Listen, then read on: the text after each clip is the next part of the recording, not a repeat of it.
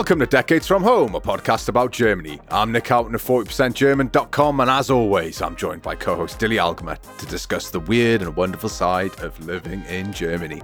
Hey Dilly, how you doing? Hi Nick, I'm very good, thank you. How are you? Oh, I'm all right. It's three weeks until uh, Operation Baby Drop or Operation Second Child. I haven't decided on a cool code name. But yeah, we've got You th- haven't, okay. three weeks to go. Uh, my job is to think of cool code names. My wife's job is to do all the other important stuff. Right, it sounds like a fair balance. I think so. I'm very happy I for you. think so. No, just spent the weekend building a crib. It was very sort Ah. of cats in the cradle and all that, tear in the eye. But uh, it was fine. Um, it's now currently housing uh, my daughter's uh, dolls, so it's getting a good test run. that's sweet. Well, Nick, I have a question that is somewhat related to new people. All right, okay. hmm Will you be doing the Pledge of Allegiance for your new king, Charles III? He is a new person. Um, uh, is he a new person? Is he a new He's person? not. Eh, he feels like a very a very old person. I honestly have to say, Dilly, I will not be doing the Pledge of Allegiance. Surprisingly, I know listeners, I can hear your shrieks of surprise from here, but um, I will be refraining from basically paying attention to anything that happens throughout the day on Saturday. What about you? Are you going to be? Are you going to be doing the Pledge of Allegiance? Sorry, I feel my the, the sort of choke of like how funny that is as a question to ask you, Dilly, seemed to get stuck in my throat there. Um, I'm assuming you're not going to do the Pledge of Allegiance. no, no. I'm, I'm, I'm just here getting like mortified on Twitter. It's interesting that this is the first coronation that has like social media involvement. And with everything being tweeted out, the Pledge of Allegiance, the coronation quiche, the coronation cake. I mean, how are people not on the streets? I would be. Like, I don't understand what you expect them to be protesting. They're, uh, they're of course, uh, uh, required to show the utmost faith for the uh, head of state. So, why on earth would anyone want to protest the coronation? I mean, it seems a perfectly reasonable thing to do, right? Totally normal in the 21st century in 2023 to be giving a very expensive hat to a billionaire as he sits on a golden chair. I think it was just yesterday we had like Marcus Rashford talking about uh, school children and meals, and there was the uproar. And then we have uh, today, and the Princess of Wales will not be wearing a tiara, she'll be wearing floral headgear, whatever that means, to the coronation. I mean, these are things that are being discussed, just the fact that this is what takes up their headspace. It's mind blowing to me, Nick. I don't know how you can just get through this. Dilly's just going to wear a hat like us normal people. He's just that is like a normal normal people, just like us, just normal, normal everyday people. Yeah, I just feel like what a load of Yeah, what a load yeah, of shit. yeah. Mm. Really, it just seems a little bit ridiculous. I was looking at the stats on uh, on the Trussell Trust, which keeps track of kind of poverty Mm. in the UK, and uh, it's got a, lightning statistics from sort of 2017 onwards to 2023. The amount of people who uh, are now currently using food banks, total being from Yeah. 2022 end of 22, almost three million people, two million nine hundred and eighty six thousand, give or take, are Hmm. currently on food banks. Do you want to know how many of those are children? Just out of curiosity, how many British children are currently uh, Yeah, use food tell banks? me. Uh, about 1.1 million. So Oh, um, Jesus. it all seems totally normal that, that we would be discussing this entirely pointless exercise in PR, basically. Which you asked that question: Why are people not on the streets? It's because a lot of people actually yeah. support the monarchy. That's the truth of it.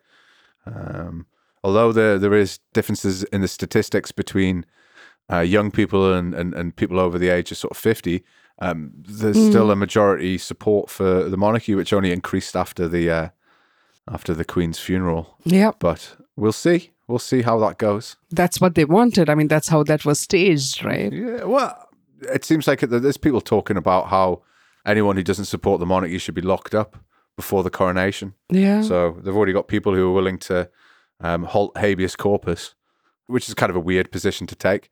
I mean, one of the benefits I think for me and you, Dilly, is that we don't live anywhere near Britain and therefore are easily able to avoid the sort of window displays and people turning their gardens into kind of awful uh, mock-ups of the coronation out of like I don't know, sort of scarecrows and shit like that.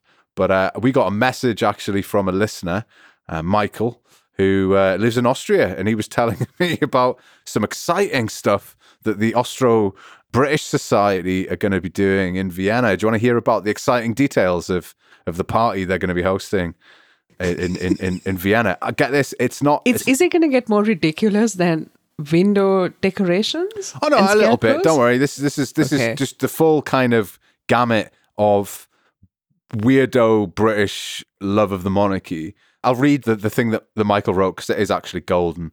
They have commandeered the pokey premises of the shop that is the Fortnum and Mason distribution partners in Vienna. So I'm assuming this is dripping with sarcasm, and in fact, if anything, this is anything but pokey.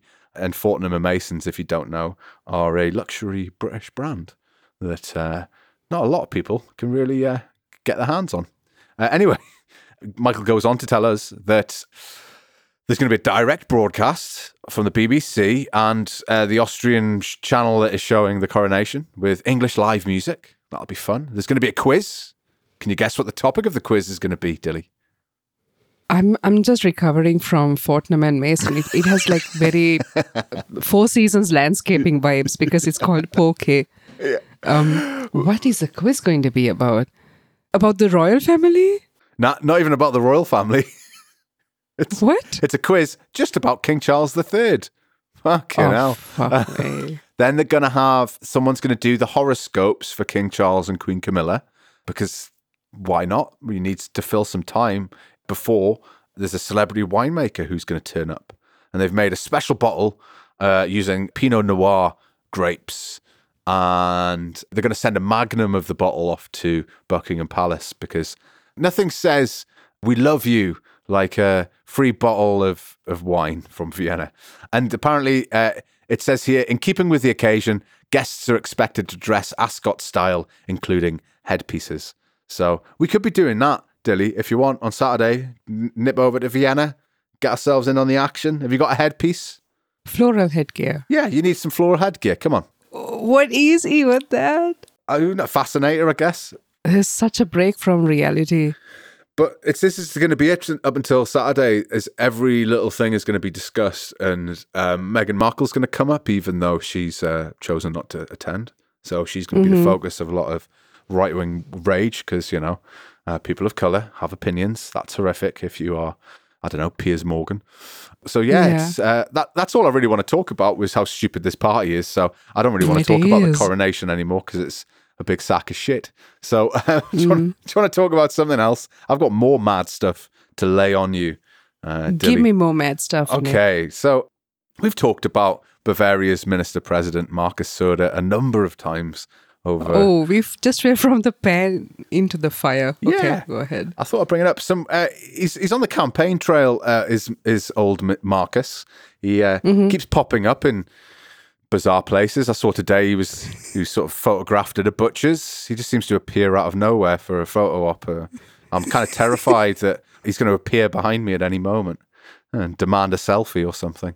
Um, so he was at the unveiling of a plaque that has been put up in Munich to celebrate the life of Gustl Bayrhammer, who is a radio and TV actor, and he's most famous for playing a particular character, Meister Eder, in the adaptations of Ellis Kaut's um, Meister Eder and the Pumuckl. Now, the Pumuckl is quite a famous little cartoon character.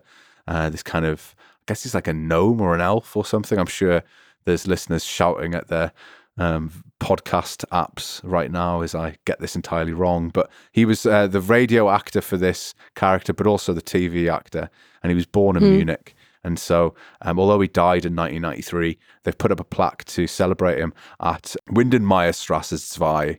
And this was the location of the, the television series, which is all normal. That's totally normal. It's a good thing. They've got a nice bit of kind of cultural celebration. This is where it gets a bit weird and it becomes very Markus Söder. Markus Söder has a reputation for kind of um, putting himself in situations where you wouldn't really expect to find him. And he did this with this plaque. As he unveiled it, it became obvious to everyone who's standing watching him unveil this plaque that he'd chosen a very particular quote for the plaque. There's a quote at the bottom, and the quote itself is from Dr. Markus Söder. Uh, so he's immortalized his own quote in this plaque celebrating this famous TV actor. Uh, mm-hmm. Not only that, uh, it's got the uh, Bayern coat of arms, and then it has his name and his full title, Dr. Markus Söder, MDL, which I think is MDL is uh, like member of parliament. Mm. And uh, of course, this obviously would make a lot of sense had the good doctor sort of trained to be or, or, gained his doctorate in, in child literature, maybe, or um, cartoon actors of the 80s, maybe. That would have mm. been a reasonable reason to put his quote in. No, instead, Dr. Söder is Dr. Söder because he managed to get a doctorate in boring old uh, uh, law. So he's not even an expert on cartoons. I don't know why he chose to put his own uh, his own quote in there, but it's very Markus Söder. He does things that are very unpredictable, I must say. It's very and weird. not in a good way. No, he does very weird things. Very makes very weird decisions. Yeah. And yeah, so I just love that. I love the idea. I mean, would you have the gumption to put your own name on a plaque celebrating a celebrity or some kind of famous uh, cultural icon? Would you have the the gumption to put your own quote in there about that person?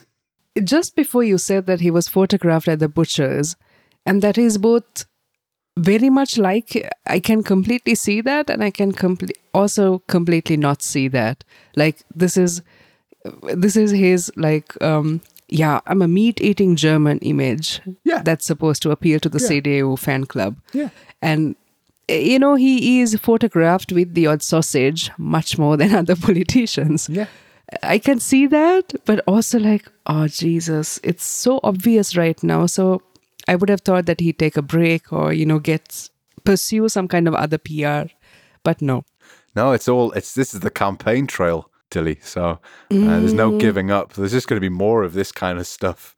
But yeah, it's just a bit of a bit of a weird one, I think. But keep an eye out. Watch your back, Dilly. You never know. Markus Söder might appear. Don't say his name three times. might appear in the mirror behind you moving on, we've got another. That's a good one. Another tale of woe, and this time it features celebrity philosopher and all around. Yeah, maybe it's better I don't share that thought with you. All round TV personality, I guess. Richard David Precht. You may or may not know this gentleman from uh, his his career as a as a kind of pop philosopher. Uh, he wrote a very famous book in the early 2000s that explained philosophical concepts to uh, ordinary people. If you want to know how that went, it was roundly panned by every philosopher who read it. But aside from that, it was very successful on the bookshelves. Uh, a lot of people bought his book, built his career on this, and uh, it's flourished. He's got his own TV show. He's often on the political talk show Lanz. Uh, Lanz also shares a podcast with with uh, Mr. Precht, and uh, it was on this podcast that he shared some pills of wisdom about Annalena Baerbock, the foreign minister of Germany's trip to China. Do you want to hear some of his pills of wisdom there, Dilly? This was my introduction to this man. How how how beautiful was my world before you introduced him, Nick. Uh, Herr Precht, I could have done without him. Go ahead. Yeah, do the honors. Yeah, he is. So this is the quote that he offered on the podcast. He said about Annalena Baerbock. He said, uh, um, "Then I have the feeling, if I can be completely honest." That I always think that what an accident that this woman became foreign minister. Under normal circumstances, she wouldn't even have gotten an internship at the Foreign Office. And that's uh, one of the choice quotes he made about Baerbock. And he criticized Baerbock's uh, strategy in China, criticized the divisive language that she'd used, and also said that she was kind of out of her depth, didn't really know what she was doing, and that she shouldn't go to China and lecture them about Western values. So Dilly, as someone who I imagine has been uh, belittled by arrogant men, I'm wondering how you feel about this. my first reaction, Nick, oh, sweet Jesus. And my second reaction is it reminded me of Kung Fu, The Legend Continues, the TV series from the 90s. Uh, David Carradine and Chris Potter, and I it was the loveliest TV show, and I loved it as a kid.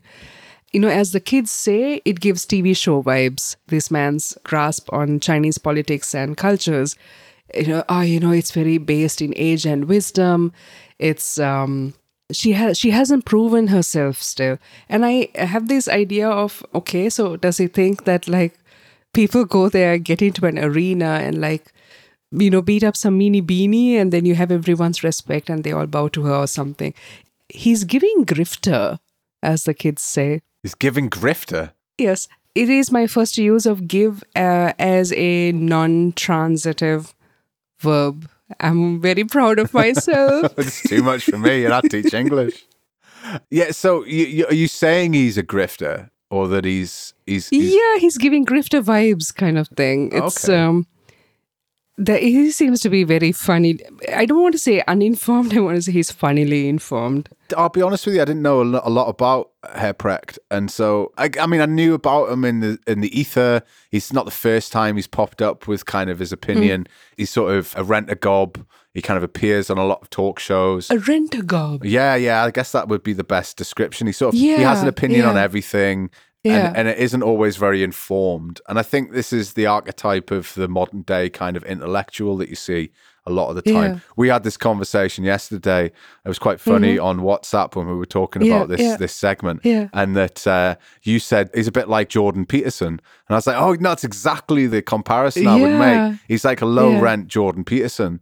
And he sort of likes to get in hot water because it's good for the brand and it keeps them kind of in people's view. And it, I mean, it, at the same time as all this was going on, he was actually in Augsburg last week doing a Hmm. speech about how to change education. He doesn't know anything about education. He hasn't got any background in education.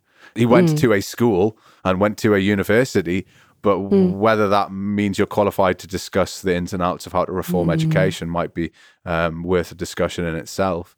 But like, and what work means to people, and, and it was all very fluffy and kind of general, and that does feel like his sort of brand is it's sort of hmm. very general things that sound intelligent on hearing them once, and then when you investigate them with any level of critical thinking, they kind of fall apart very quickly.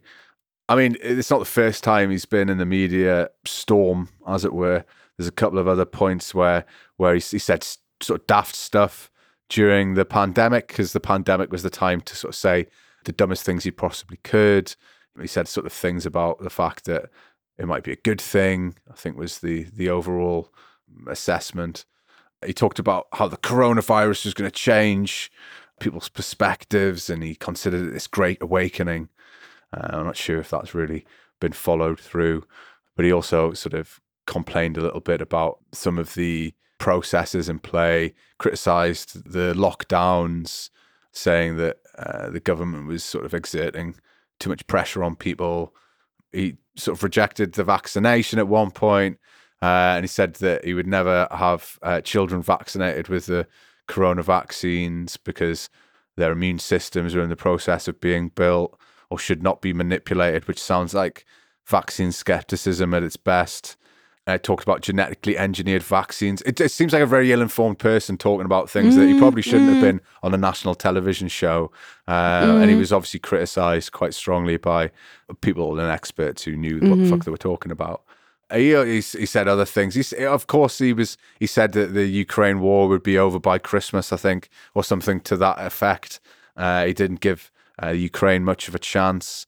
And then he said, "Oh, I was mistaken. Obviously, I was mistaken." So he's got the kind of track record of saying quite dopey things.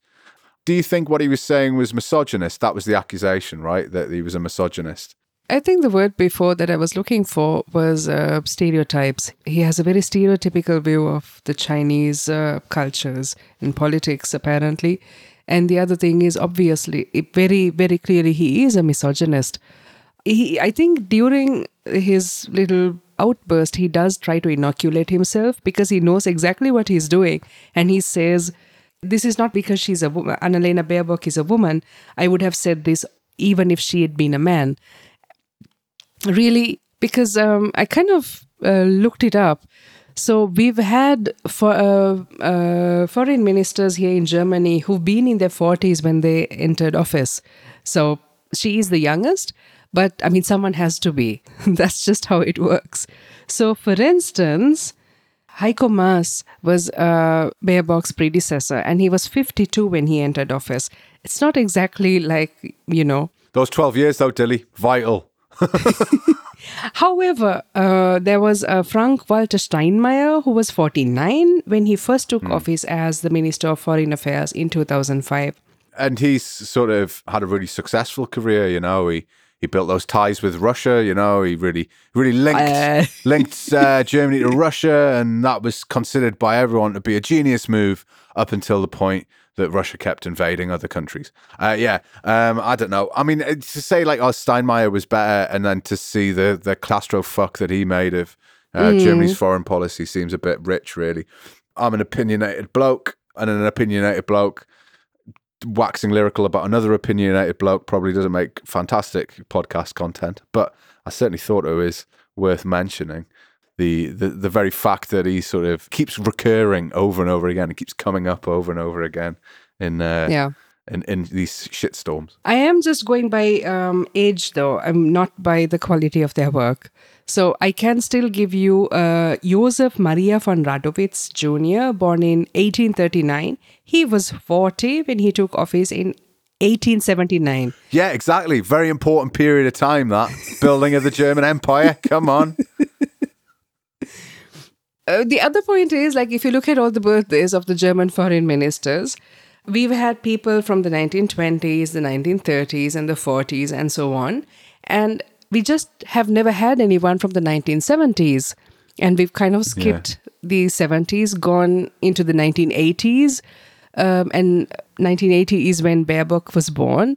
And I can confirm that people born in the 80s are extremely cool people. That's just how it is. you know? It's bloody true, you know. It's true. Coolest bunch.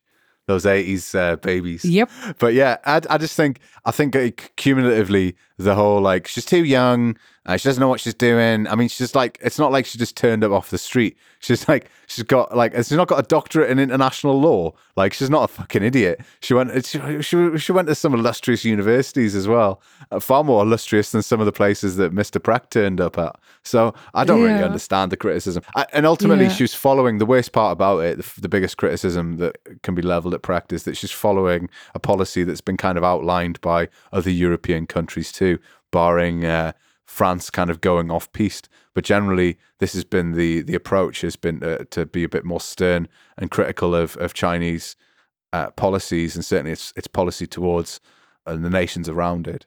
And uh, I think that's perfectly reasonable at this point in time to be robust with China.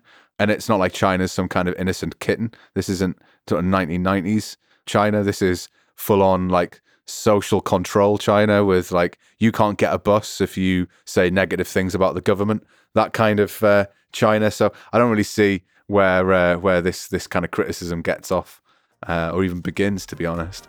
Um, but I'm sure we'll hear from him soon enough as he comes up with some other pearls of wisdom in the future.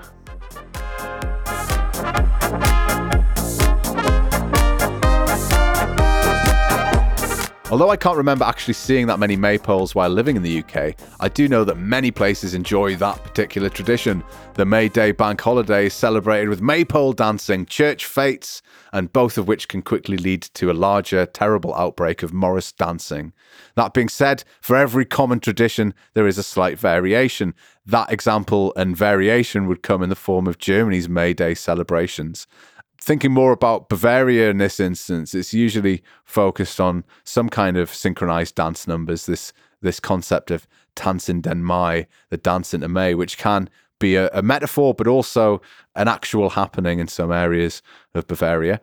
Uh, usually, the most important part of proceedings is watching a large group of people wrestling with a frankly ridiculous long pole or tree trunk and then being encouraged by a larger group of beer drinking bystanders as they fix atop a Maibaum to this giant pole and uh, and they pull it up on, on with ropes and various other devices, and then they decorate the sort of Maibaum with uh, uh, ribbons and so, other such decorations, and uh, that'll stay in place. These giant Maibaums uh, across Bavaria up until the middle of summer.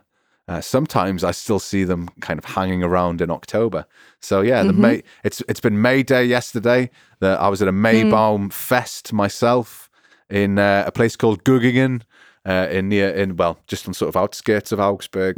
There wasn't any thigh slapping, lederhosen clad uh, maypolas, uh, sadly, but it was quite fun. Oh, I can imagine. I've only seen this on TV. I've never actually seen a Maibaum, but like, uh, uh, did you dance? Were you were you part of it?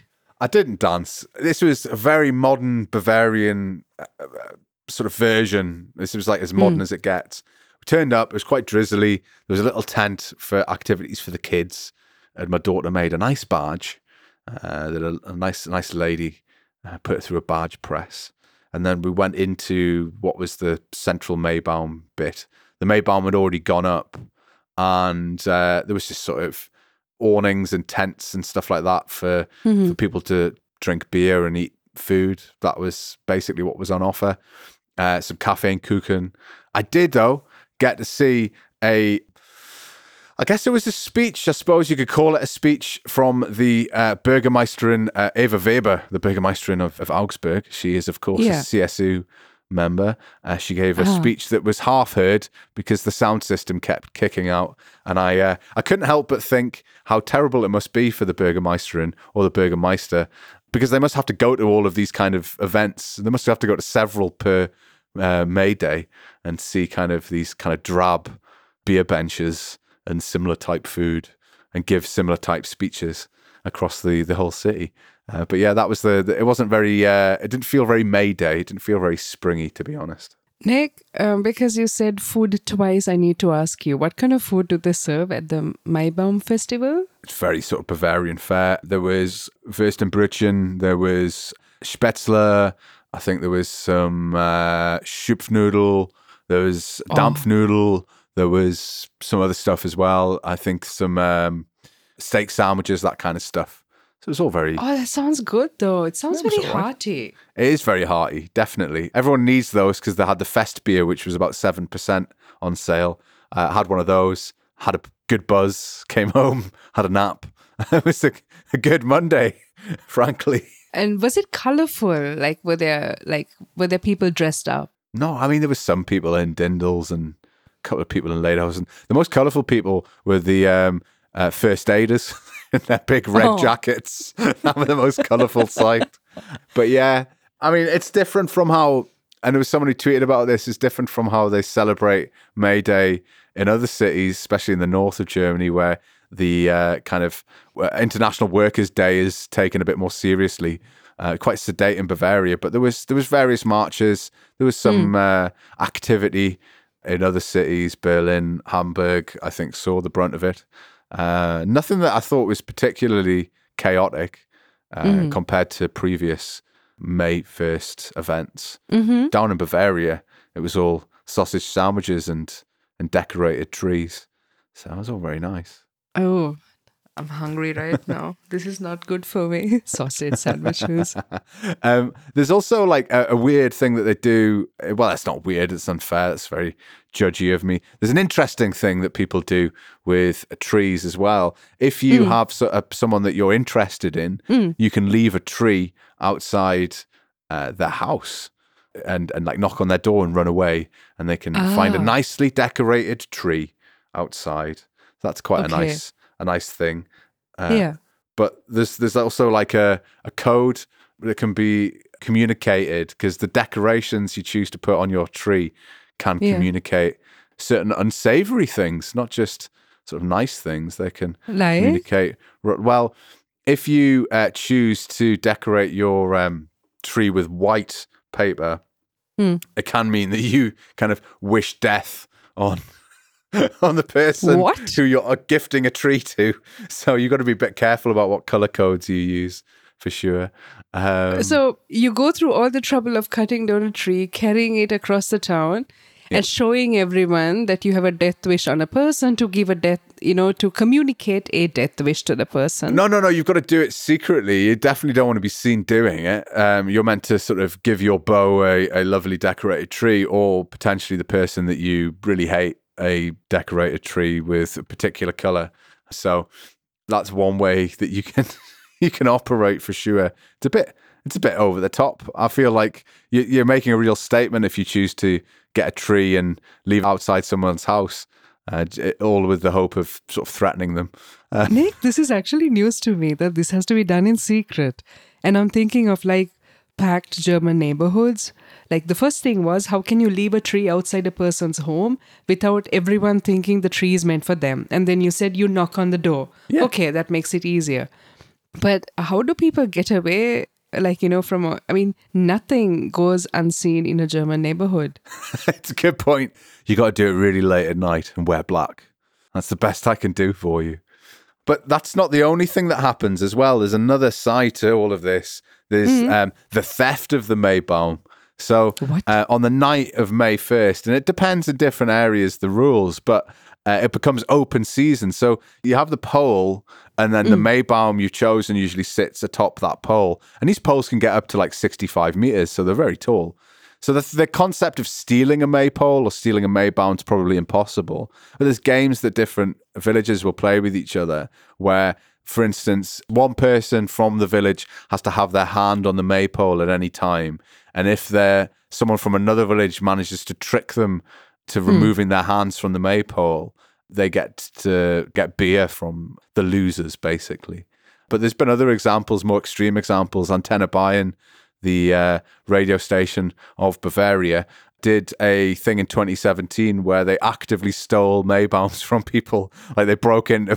they were like challenged to break in and steal full maypoles, so like 65 meter poles or whatever, and uh, and and and they had to try and catch them or capture them from villagers, and they uh, they did achieve that uh, on occasion. So there is these kind of yeah inter inter town rivalries. Uh, there's also rules about when you can steal it because you can't just steal it when it's you can't steal a Maibaum before it's been cut down. You can't steal it another particular situation. So there's a, some rules around there. But if you can get um, the Maibaum out of the city limits, mm. uh, then you have officially stolen the Maibaum. That's another rule that I read for a particular region. So yeah, it's a lot of fun and games. You see. Yeah, uh, I mean, you know, makes for nice communities. I, I I can see the attraction. You've said that the fire brigade is usually involved somewhere. In what capacity is that, Nick? Well, certainly around here, everywhere's got uh, the Freiwillige um, Feuerwehr, so the voluntary fire services, and uh, they often are like the central part of the raising of the Maibaum. Uh, yeah. Because they generally have the equipment and the expertise to do the job. Ah. So, for instance, in my in my wife's village, they put the Maibaum up. The Maibaums are situated on the property of the fire station, and they host a massive party so there's a lot nice. of these kinds of parties, and it's they're a real big, like important cog in the in the, the social machine of the village. You know, it's it, yeah. and it's the same for a lot of places. The first aid, the the the Freiwillige um, ambulance and fire service, they all uh, have have roles to play in this. And uh, yeah, I mean, all the it's not without trouble in saying that. My, the town that I'm from had a. Maibaum mm. for a number of years up until just before the pandemic. I think it was in 2019. They raised the Maibaum and then it promptly collapsed.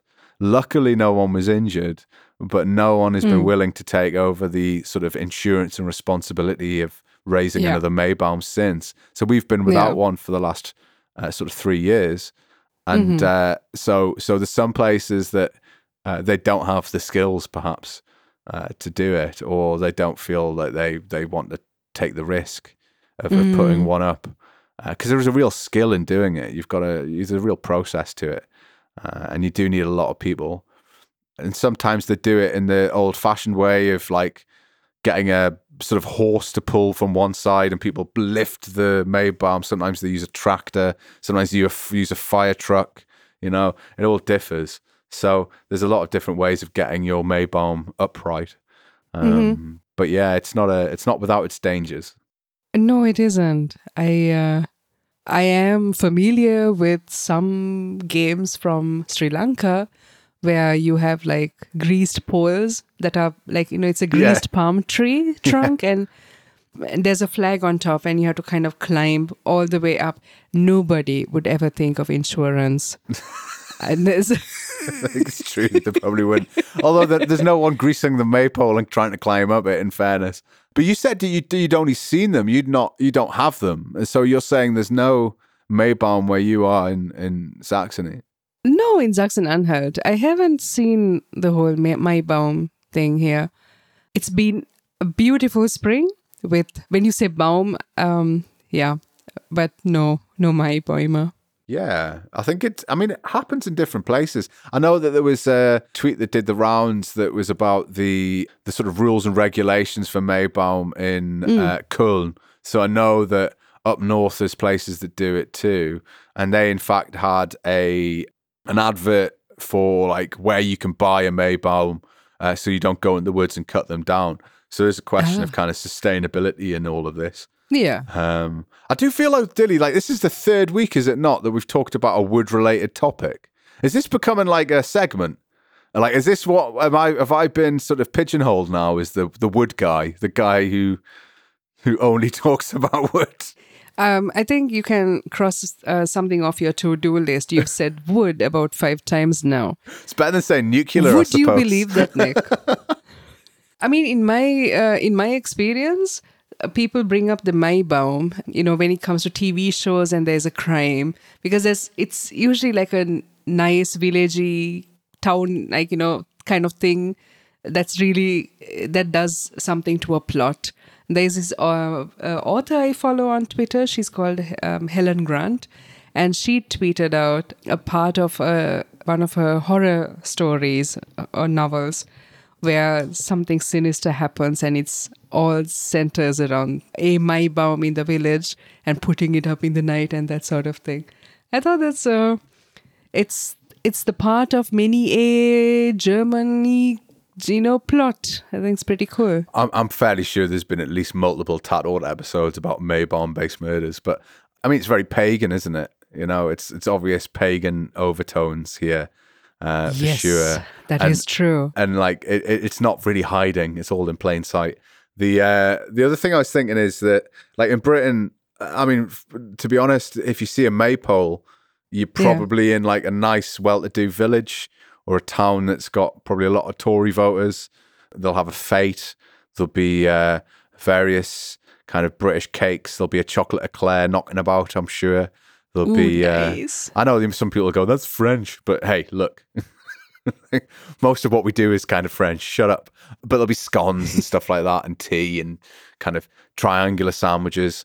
But like in, in Bavaria, I mean, like municipal areas will have a Maibaum, and it'll be like the thing I went to, which was it was it was nice. It's nice to have those little festivals, very small kind of affair, and it's not Yeah. there's not like a lot of traditional stuff. They're playing blast music, but they use they're playing it through through a sound system.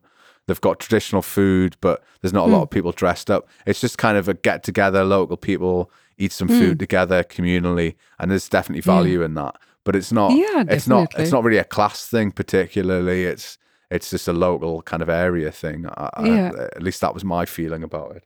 Are you familiar with the British TV series Robin of Sherwood from the 80s? It had uh, it starred Jason Connery. You're, you're you're right in my wheelhouse of television shows. Yes, I do remember that TV show. This was an iconic TV show from my childhood, and I think one episode was uh, you know the whole dancing around a maypole, and I remember. I remember this. This is like the the plot to many a series and books. Oh yeah, it's I mean Midsomer Murders or what is it called in the the Detective Barnaby Mysteries or whatever Yeah. they call it in, in Germany. That'll definitely have had a Maypole related uh, storyline for sure. Or several, probably. But um, I look forward to seeing them. I'll, I like seeing them when they go up, and I like seeing them around the the months following the the, the putting up of the Maibaum. And it's mm-hmm. it, it's I don't know. It's a nice thing in the landscape to see. It's it's a signifier of changing seasons, and and you kind of begin to rely on it after living here for so long. So yeah, more power to them, I say. Yep, yep.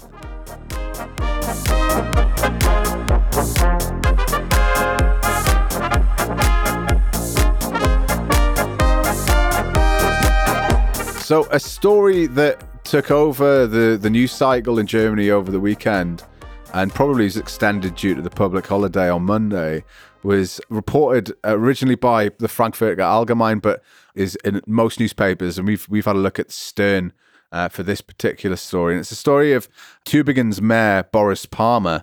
Now, many of you might not know Boris Palmer, but you might have an innate suspicion of any politician called Boris. That is not a bad place to uh, center your suspicions.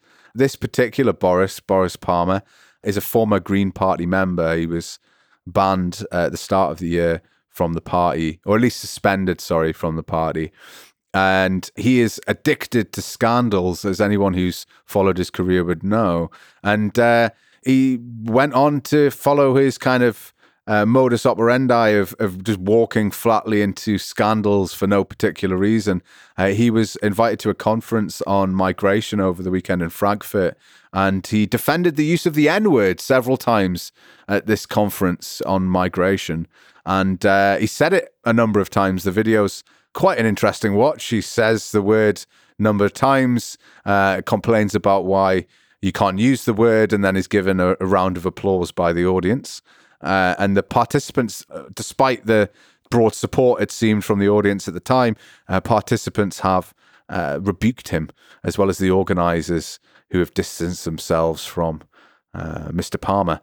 Uh, the question I kind of have is probably more rhetorical: is um, like, what the fuck is wrong with white men, and why the fuck do they need to say this fucking word, and why the fuck do they constantly have to like oh, I'm, oh, look at me, I'm a free thinking, independent guy, and I'm going to use the N word. Look at me go. And I'm just like, oh, I don't understand. Dilly, I'm sorry. I'm going to have to ask you this question. You any idea what the fuck is wrong with these people? I think I do, Nick. I think they're just very kind people who want us to have content for our podcast because this is the second white man. Oh, yeah. Uh, do I want to say old? So, second white man. who's uh, who said something he shouldn't have but at least in this case, the backpedaling has been beautiful. It's been pretty impressive. Uh, mm-hmm. It's also been kind of atypical of, yeah, this story just seems to repeat itself and the same outcome inevitably occurs. Yeah, so Boris Palmer was at this migration conference in Frankfurt, and on Friday ne- uh, evening he gave a, a talk and he used the N word several times. And then he, he didn't he wasn't content with that shitstorm in itself. He's like, no, how, how can I pour kind of more fuel on this fire that I've created? And he went outside to confront protesters who were um, rightly or wrongly protesting the event, which they considered to be kind of rather narrow minded. Uh, I think uh, Boris Palmer's speech itself was about kind of how we can't essentially let everybody in. That's kind of been his line. In fact, I think that was the title of a book he wrote couple of years ago about how this, we can't take them all or something. I think I honestly think that's the title. I think that's literally the translation of it. So we can't take them all in. That's what he said. I'm yeah. So so so the, there was protesters outside this event, and he went outside to justify his use of the word, and then proceeded to get himself into even more hot water. The clip itself is bizarre. Uh, and and Palmer's seen trying to explain himself to this group. And as he speaks and he uses the N word again, uh, the protesters start to drown him out with chants of uh, Nazis raus, I think is the phrase, and Nazis out. And, uh, and then um, weirdly, they're all clapping. And then, like, like mm. Boris Palmer joins in awkwardly, and it doesn't look great. And then he goes on to justify. And I have to yeah. read the quote for you. Like, yeah. And I'm going to try and read it in German because I think it needs to be read in German for to get the full context. Because I feel the translation, yep. which I'll give, isn't exactly great. But what he said to the demonstrators about this kind of accusation of being a Nazi was, um, das ist nichts anderes als der Judenstern. Und zwar, weil ich ein Wort benutzt habe, an dem ihr alles anderen festmacht. Wenn man ein falsches Wort sagt, ist man für euch ein Nazi. Denkt mal drüber nach which is to say it's nothing other than the Jewish star, this accusation. That's because I used a word to which you attach everything else. If you say the wrong word, you're a Nazi. Think about it, he said. It's always these people who are telling you to think about it. You know, wake up, sheeple, think about it. I don't know how this is the comparison he chose, but he tried to compare mm-hmm. what he was saying about the N word to like being criticized as a Nazi was like like a Jewish star I couldn't quite work out his what his thought process was. but it sort of spoke to the intelligence of the guy that that's the thing. Like they always reach for the fucking Holocaust, don't they? They go, "Oh, you're criticizing me. Mm. This is just like the." Ho-. And you're just like, Jesus Christ, come on, what the fuck is wrong with you? yep. you like, ah, it's beyond thinking, really. It is. Yeah. And uh, actually, the, I've, I've got the event title here. The event that these protesters were standing outside of that featured Boris Palmer and his diatribe on the N word uh, was entitled Control Migration, Shape Plurality, which is a fucking great title. I'm sure there was really informed discussion in that building in Frankfurt on Friday night. So, yeah. Yeah, I don't know what to make of this story, Dilly. It's totally mental. I know. Do you notice a pattern though? Like both men that we've been discussing today on the podcast, both men say something, they know what the reactions are going to look like. And within that speech, they also try to justify themselves. Like, I don't know, it just feels like a pattern to me. There's something you see a lot, and, and I, I'm sure I can be accused of this too. I'm not an expert on many topics, but th- I think there is this innate belief that if you're intelligent about one thing, you must be intelligent about all things, or you have expertise in one area, you must have hmm. expertise in others. Because it, there was a Süddeutsche Zeitung article I read about Palmer that was like, why can't he just be fucking happy with his like really nuanced ideas about green policy, which he does have? can't he just be happy that he's popular mayor of this town, uh, Tübingen? Why does he have to step over these lines well, repeatedly? Yeah. Um, Yeah. I mean, he said stuff again. Another one who said who had things to say about COVID, and he sort of said, "Ah, uh, basically, I'll let just let old people die. You know, what's the point in giving them a vaccine if they're only going to die a couple of years later?" Which is just uh, balls to the wall insanity. I'm just surprised. So, this man has already been suspended from the uh, Green Party, right? More than that, he's uh, he's actually, I think, stepped down from the Green Party as a whole. I think he's resigned his position in the Green Party if he ever had one, or, or resigned his membership. That was the outcome from last night. That is the outcome from last week. But he had already been suspended. Yeah, he was already suspended at the start of the year for, I think, for comments he'd made about migration. Well, uh, the thing is, like, you know, you have a man who's, I mean, I think he's already had a run in with the N word. Oh yeah, it's not the first time. Um, He actually he labelled a, a German footballer with the N word as well. Yes, he did. Yeah. Which, by the way, he was also saying you shouldn't do in this particular speech, but he'd already done it. So Yeah. Yeah. And I, I think, like, even in the speech, he was talking about, ah, you know, what matters is the context of the word.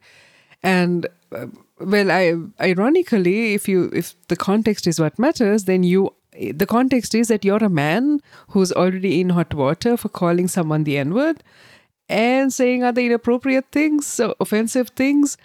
I mean, where was he going with this? Um, one of the outcomes, Nick. So he's he's resigned from the party. He apologized to the conference participants for his choice of words, and a very interesting outcome and one and an amusing one to me has been that his lawyer, Rezzo Schlauch, announced on Friday that uh, he will no longer represent him. And I and uh, there's a quote uh, of what he said when he announced this. Um, should I read it? yeah, please do. It's a good quote. So he says immediately after learning about the scandal for which Boris Palmer is responsible in Frankfurt, I gave up my personal and political loyalty and support as well as my legal representation. And he's gone on to say, no provocation, no matter how harsh, no insults and insults, no matter how vile of radical left wing provocateurs justify establishing a historical parallel to the Jewish star as a symbol of the persecution of the Jews in Nazi Germany. There's nothing left to explain, defend, or excuse. I mean, in the parlance of severing ties, I think this goes under the column of eh, impressive. Yeah, I mean it's a pretty solid resignation letter, right? it's like, nope, I'm out. But but he's been he's gone through a lot with Boris Palmer. He's been his supporter for a while uh, and his lawyer for a while. And, and in fairness to Palmer, though, he did try to explain himself on Facebook. Do you want to hear his uh, his his reasoning for why using the N word should be kind of okay for for for people?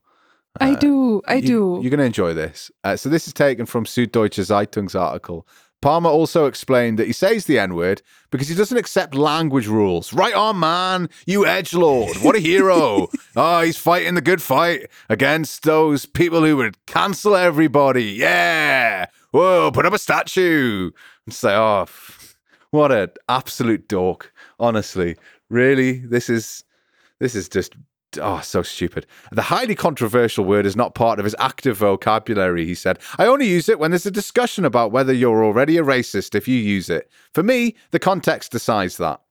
And then it gives some context. In May 2021, Palmer used the so called N word in a Facebook post about former soccer international Dennis Ogogo, who was a Nigerian footballer. Smooth. So there's some context for, for how. Uh, uh, Boris Palmer understands the use of the N word. It's okay if he uses it. Apparently, um, I'm not entirely sure that logic really follows.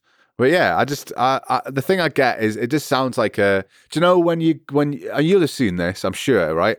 And I saw mm-hmm. it the mm-hmm. other day. I was at the university and I was sitting on some of the sort of benches they have installed, and someone had attempted to scratch a swastika into the bench, probably oh. like stupid kids and some bright spark student had clearly seen this and like turned it into like a box basically. Sort of scratched it out or made it look like a box so it didn't look like mm. a swastika. And that's what it's like. It's like oh, i'm a rebellious kind of teenager. How do i how do i kind of manifest my rebelliousness? Oh i'll, I'll paint a swastika on a wall. That's how i'll do it. And it, oh, i'll show that i'm a rebel you know? It's sort of a countercultural uh, approach. I'm not really a fascist, but it'll put up the wind up a, a, a, of sort of all those people in the the middle class people in the town. It's kind of like that thinking, you know, like oh, I'm cool, you know. I, I use the N word because I'm not scared about how people perceive me. You know, I'm not worried about being cancelled, and it just seems really kind of inane and pointless because. I can spend my entire life never ever needing to use that word. There's never a context where I'm like, what's that word I need to use? Oh, I can't use it. It's banned. Like it's never happened in my life. And I just don't understand why a particular subset of German men feel desperately that they need to use it at all. Don't really get it. And don't understand the historical context. Don't understand why that word would probably be a word that isn't necessary or required or should be used by white middle class Germans. That is a question of the ages. Well, I think a lot of people kind of assume that it's it's like, oh well, it's it's okay to say, you know, because like they use it in rap music, and it feels like a debate from sort of the US in the early two thousands, you know, like oh yeah, we can just use this word because it's like it's just a word, isn't it? It's got no meaning, and it's like no, actually, it's got a lot of meaning, and it's it's one of those rules that I've kind of had. I remember we had this with with the the p word for Pakistani people uh, that mm. we use quite frequently in the UK. And I remember having this argument with someone They said, "Oh, why can't I use that word? They use it. They they use it," which is always a fucking shitty indicator when they say they use it. I'm all right. Who are they, mate? But I'm I'm always of the inclined to to say that we probably shouldn't use words that racists would paint on the side of someone's house. You know, like the p word, the n word. These are words that we could yeah. probably avoid using. It's not innocent when it's in fucking black spray paint on your front door. And uh, no. I think that's a pretty good rule to live by. Um, and you just said like rap music, and I can. I mean, I I have friends who are teachers and so on, and something they say is that like you know kids also say this word, the N word, every now and then, and they know that they're pushing boundaries. They know they're doing something. I mean, even grade fivers, even they know that they they shouldn't be doing that. So uh, if someone says it, then the next person goes, look at him. He said the he said the N word. He said the N word. He's not supposed to say the N word. And they just know that they shouldn't do it. And I can even imagine, okay, so they hear the word a lot because they do listen to music and rap music probably.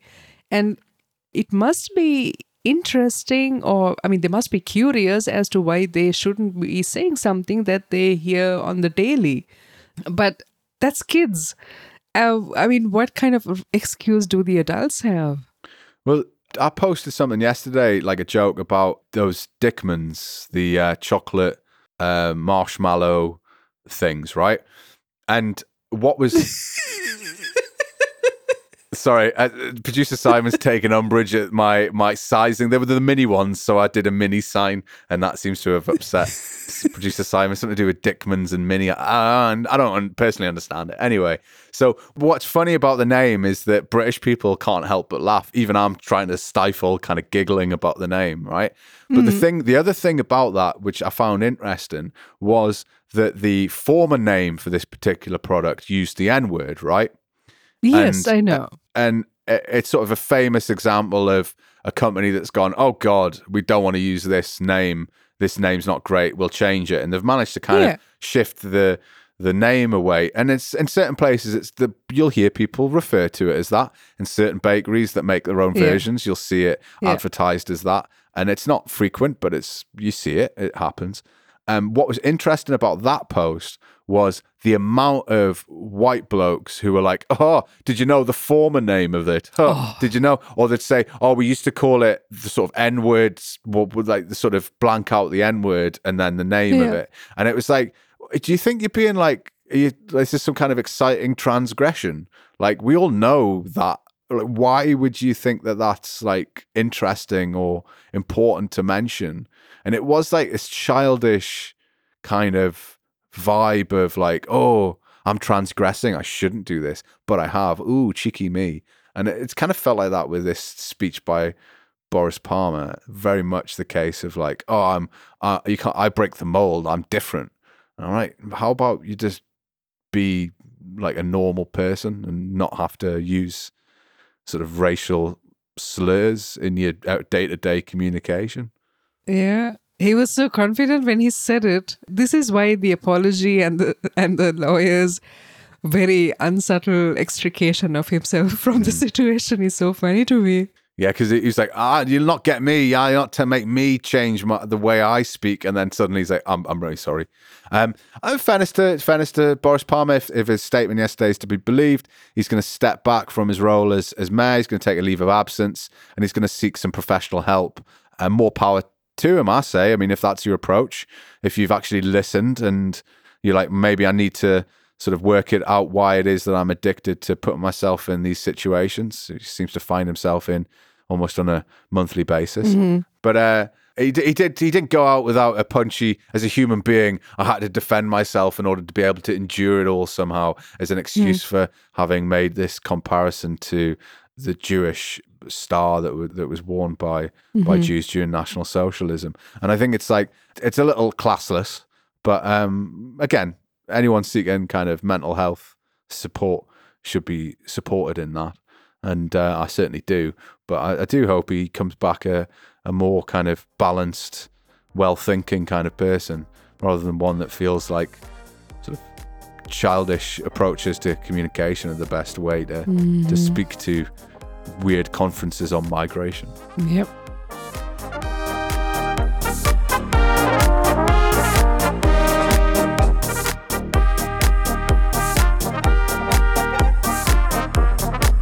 That brings us to the end of the show.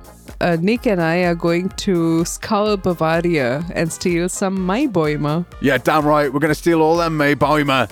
That's uh, that's going to be me filling up the back boot with lots of trees. If you enjoy the podcast, why not give us a rating on iTunes, which only takes a minute and can really help us? You can also rate us on Spotify, so chuck some stars our way there as well. Retweet us, share a link, or post with the hashtag Decades From Home, all lowercase, on Twitter or Instagram. As ever, if you have any questions, feedback, or maybe an article or topic you'd like us to cover, you can tweet Dilly on at Dilly and you can tweet me at 40% German. You can also get us on decadesfromhome at gmail.com. If you have time, take a look at 40%german.com. Weekly articles are up here every Saturday. All that's left to say is thanks and bis zum nächsten Mal. Tschüss! Tschüss!